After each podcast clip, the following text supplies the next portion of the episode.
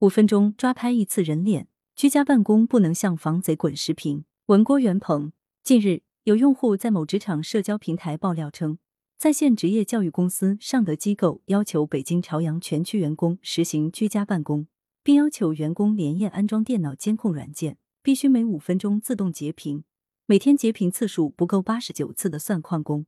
五月十一日，界面新闻，因为这家企业要求居家办公的职工每五分钟抓拍一次人脸上传，有职工表示，导致我都不敢去厕所了。如果几次抓拍不到，就要扣除全部绩效。职工和企业是一个整体，企业好了，职工才能多赚钱，职工多干活，企业才能有发展，这是相辅相成的事情。上述的这则新闻倒是给了我们不少思考的地方。疫情之下的居家办公究竟如何才能做到最好？随着疫情的反复，在常态化疫情防控之下，居家办公或许会成为一种常态。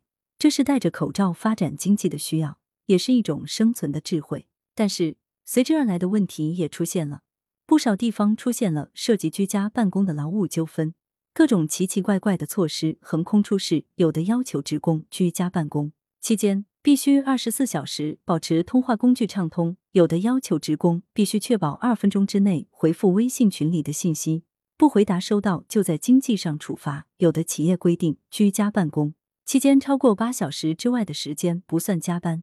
星期六、星期天也不算加班，理由是居家办公效率不高。对于企业而言，想提高居家办公的效率是可以理解的。现实中居家偷懒的也应该是存在的，但也应该是个别情况。毕竟有工作任务摆在那儿，监督居家办公不能没有底线，不能把职工当贼一样的防范。这里涉及的是互相信任的问题。对于职工而言，需要理解企业的不容易，尤其是疫情之下的发展更困难。要多些感同身受，做到居家办公和单位办公一样兢兢业业。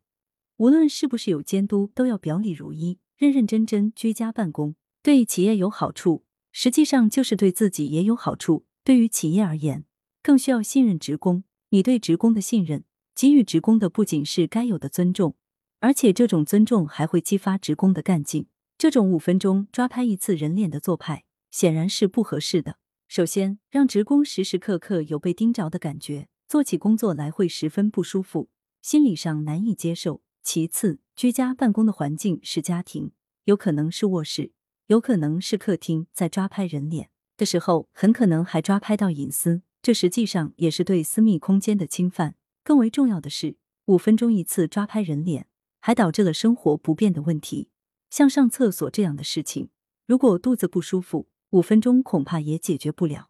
其实，居家办公不是不能监控，监控的最好办法是业绩量、工作量，何必非要把居家办公的职工纳入到企业火辣辣的眼睛里？五分钟抓拍一次人脸，居家办公不能像防贼。羊城晚报时评投稿邮箱：wbspycwb 点 com。来源：羊城晚报羊城派。责编：付明图，王俊杰。